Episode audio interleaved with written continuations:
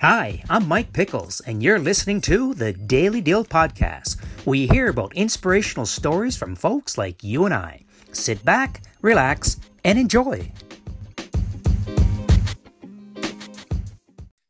Welcome to another episode of the Daily Deal Podcast with Mike Pickles. And today's guest, I have a very special guest, all the way from Inuvik, uh, Northwest Territories.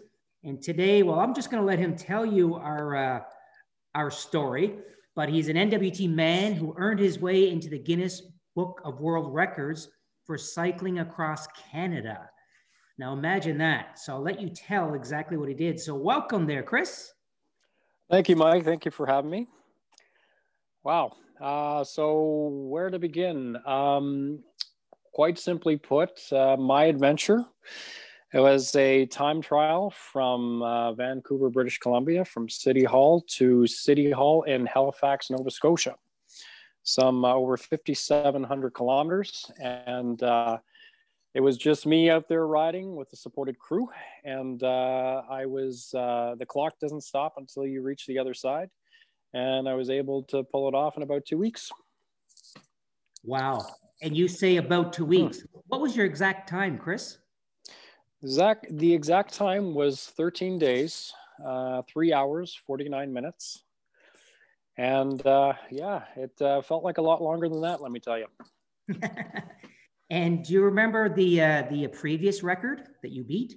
Yeah, yeah, the previous record. So we were just uh, we were splitting hairs. Um, the previous record was 13 days, six hours, 13 minutes. So I was able to shave two hours and 24 minutes. And uh, with uh, an event of that duration, two hours and 24 minutes is the equivalent to milliseconds. It's half a bike length in a sprint. So, um, you know, at one point on day 13, um, I had let a very comfortable lead slip, and I didn't realize until it was almost too late that we were behind. And what made the difference was a, a large push on day 13. Um, uh, in just over 24 hours, I was able to uh, ride 525 kilometers on the last day in a, in a few hours to uh, claim the record. Wow, that's insane. I mean, seriously, Chris, if, if someone was to drive across Canada, I mean, how long would that take? if you're really pushing, like you could do it in, in six days, but CAA sort of recommends around 12, you know, if you to, to taking the time and or taking some of the sights and sounds to enjoy the scenery kind of thing. It all depends on which route you go to. Um, I uh, went the uh, the shortest distance, uh, so um, yeah, it's, it's, it felt uh, pretty fast. Um, you know, I, have never. Uh, I don't know if I'll ever do an event like that uh, again. It was um, yeah, it was it was surreal. It was surreal.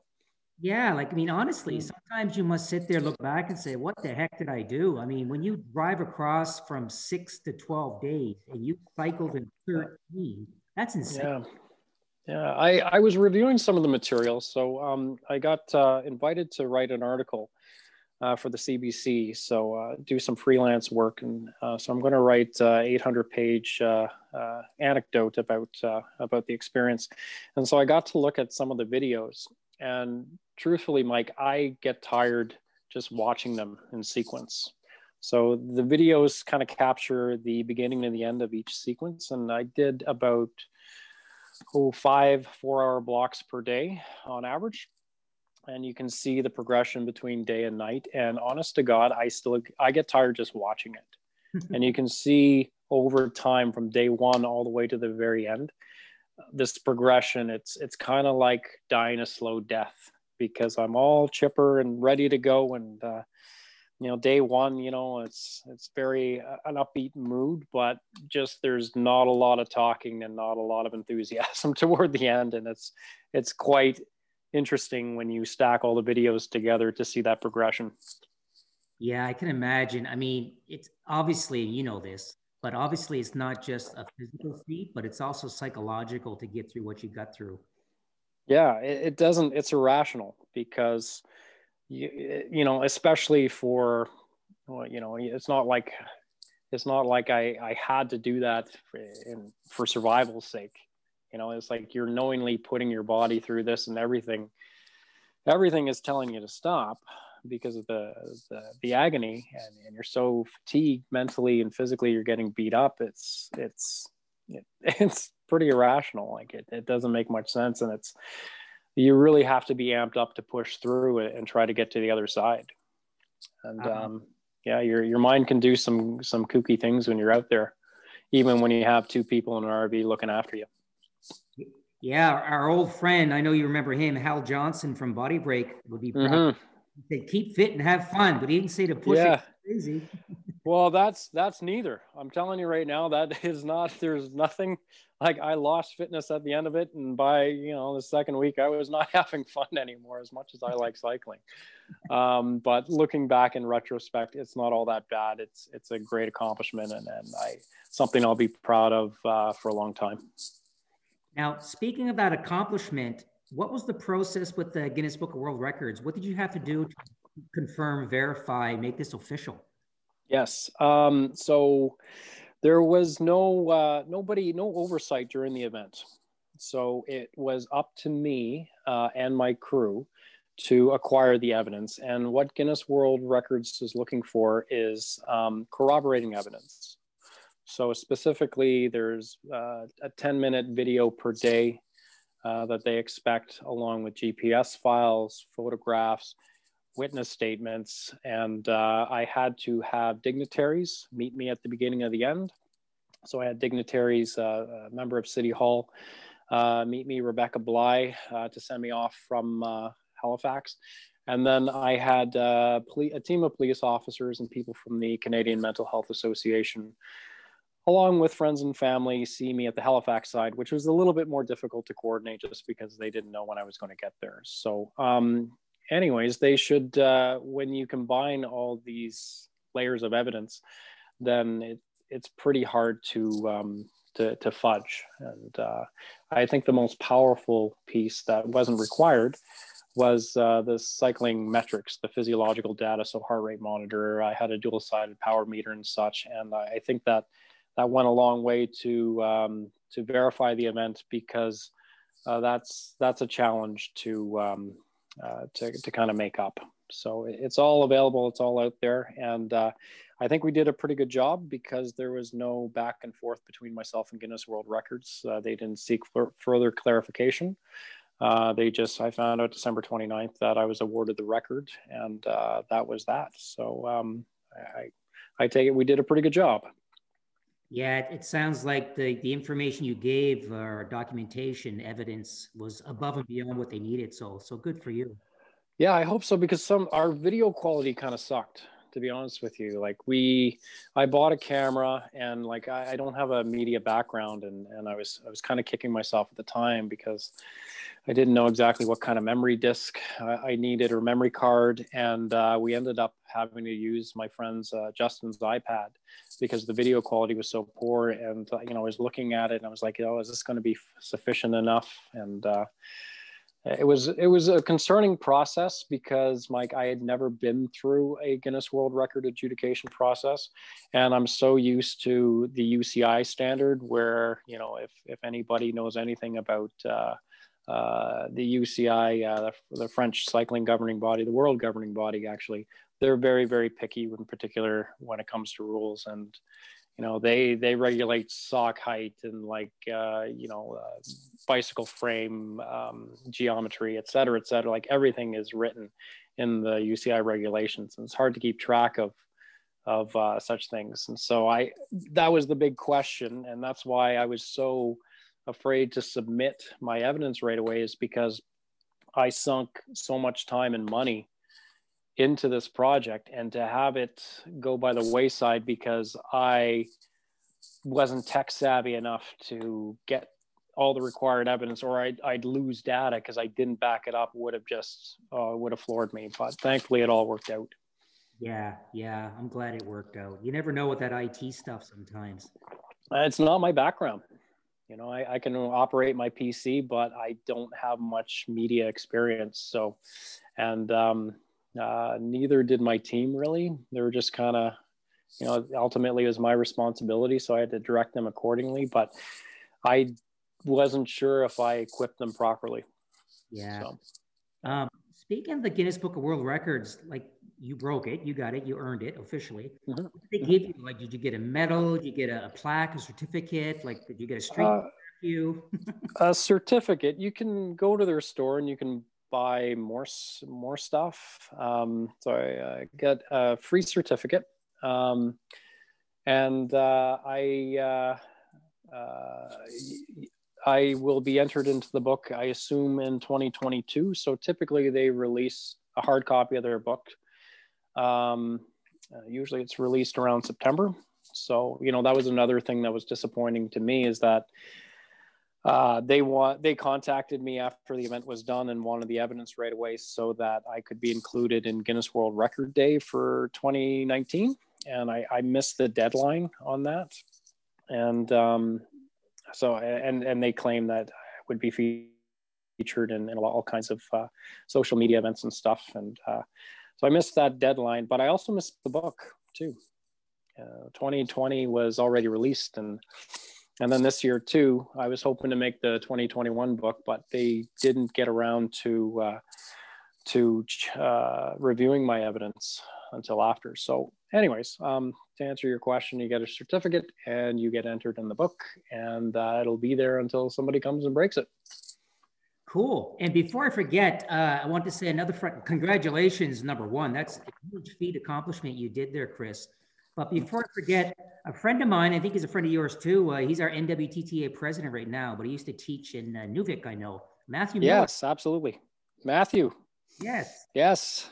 Yes. We, uh, Matthew and I, well, I didn't get to play cribbage last year, but he was at uh, at the tournament, and I think he fared pretty well. I think he got down to the finals. Um, but uh, hello to Matthew, and I hope everything's a okay in Yellowknife. I hope everything's going well as the president.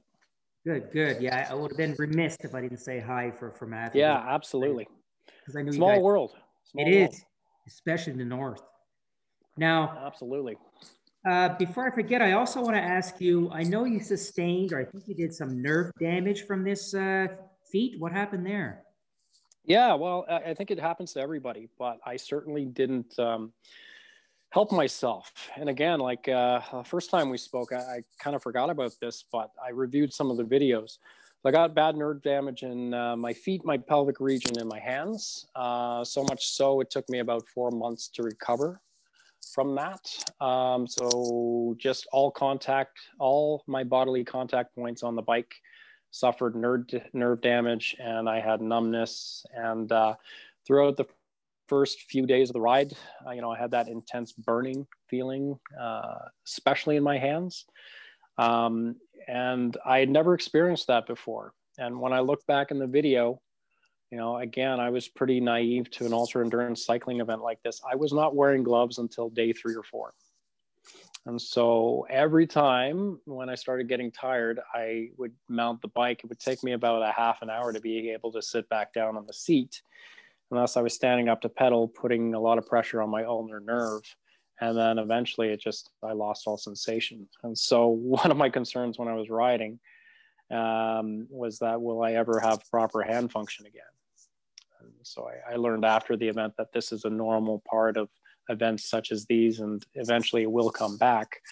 But I was really, really concerned. And um, I don't want to go into too much detail, but uh, the skin that was coming off my butt every time I stopped was uh, was unbearable. It was the same sort of sensation. I had this intense burning uh, on on my butt around my ischial bones, and um, when I go to the bathroom, there'd be skin all over the place. And like I was concerned that I may get, you know, bad ulcers kind of thing. So um, thankfully that wasn't the case, you know, because I have, you know, pretty good calluses built up over time. Um, but uh, I, I, really had some concerns that, hey, you know, I, I, may get this record, but I may never be the same again. And uh, let me tell you, after the fact, it was really difficult not only physically but psychologically to to go back to work and um, knowing that you know I, I, had to start paying some of this back and um, it was so frustrating too you know I, I play guitar and uh, to to pick up a guitar and I can't even play strum chords anymore you know so that's all part of the uh, the process uh, the one thing I didn't get is Shermer's neck that's where you're they uh, where you're you can't lift your head up you're so tired uh, you're already kind of bent over in an awkward position on a bike as it is. But uh, yeah, my neck was fine and my position was pretty low. You know, I was uh, tucked in the aero bars and on the drops uh, for a lot of the ride, but then nobody had to take my head up. So I guess, I guess that was a plus. wow. Some yeah. of the pains, some of the pains and the ailments you just described, is that like, is that common for cyclists? Yeah. I, well, um, yeah, for a lot of cyclists, um, you know, ultra ultra endurance cyclists for sure. Um, I, I, don't think there's any way around it, but I, I certainly would work. I would get different equipment next time to try to mitigate those uh, those ailments. Right. Like I should have started with gloves. Um, you know, I could double up on my gloves or uh, wear insoles for my feet, maybe double up on the chamois.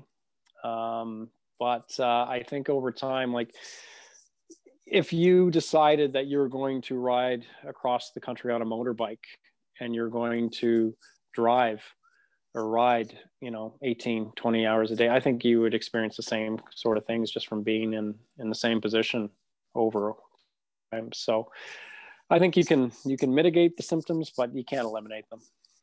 Yeah, I think I would have to agree with you there. So have you thought of probably not? Oh, by the way, but your your uh, your trade or your nine to five job, you're a paramedic, correct? Correct. Yes. Yeah. So I'm just thinking when you're describing some of those pains and ailments and whatnot, that because of your sort of job, your background, your experience, your knowledge, yeah, you really for a while there, you're probably a little bit frightened because of what you know. Well, yeah, yeah, kind of like uh, you know, I, I knew nerve nerve type symptoms. I'm like, oh, this is this is the burning pain, and then uh, it was like, oh, now I'm not feeling anything. That can't be good. No, like I, I know the next phase of that progression is like necrosis. Like, know, I, I may have, I, I, may not, I may lose function here. I mean, that's within the realm of possibilities. Um, and, and like, I, am pretty sure now I, I didn't go to a doctor after the fact, but I had really bad systemic inflammation. Mm.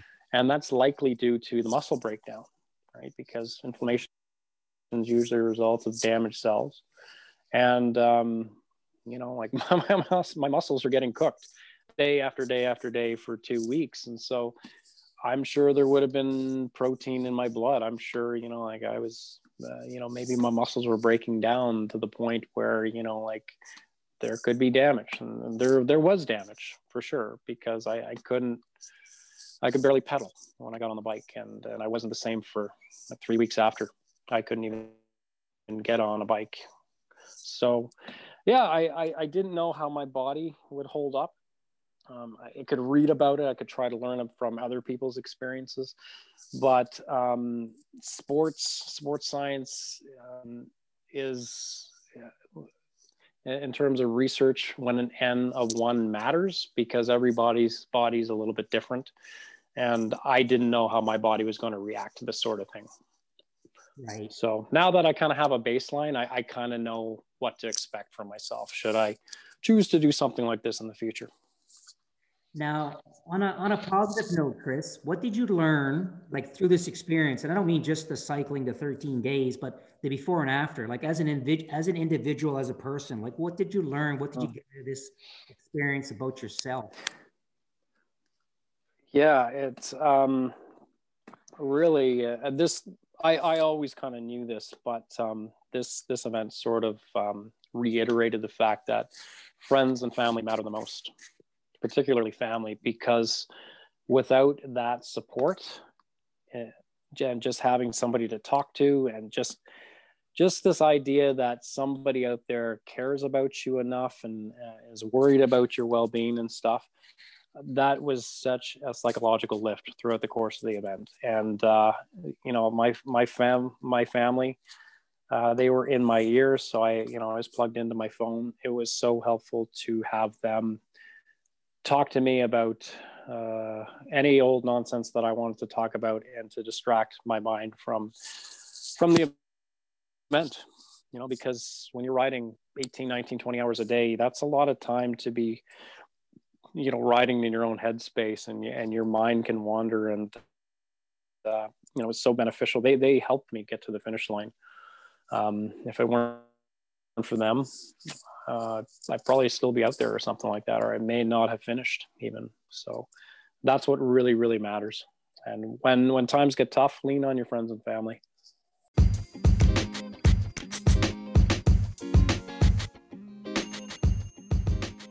Thanks for listening. If you enjoyed this podcast, and I hope you did, be sure to subscribe and share with your family and friends. And remember, you may be given a cactus in life, but you don't have to sit on it.